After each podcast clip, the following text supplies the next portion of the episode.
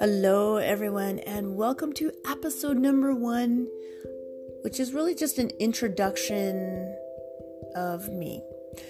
My first real experience with meditation was a few years ago during yoga teacher training. We started off every morning in total silence for about 30 minutes and continued the silence for the next three or four hours, and it was painful.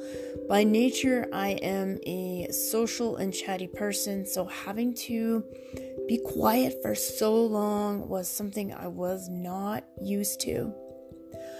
I really only meditated because I had to, not because I wanted to. And I'm not gonna lie here, guys, it was not fun.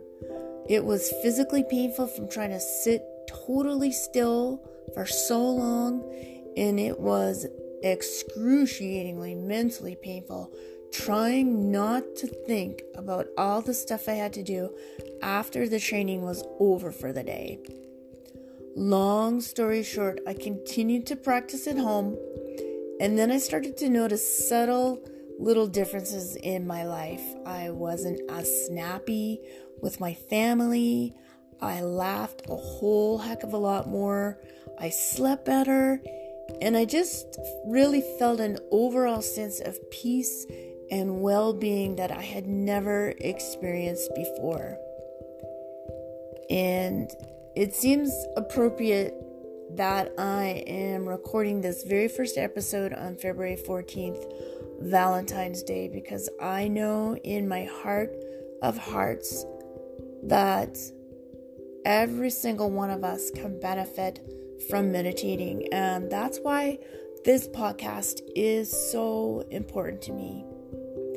These meditations are an invitation to you to come exactly as you are, whether you already have an established practice or are brand spanking new.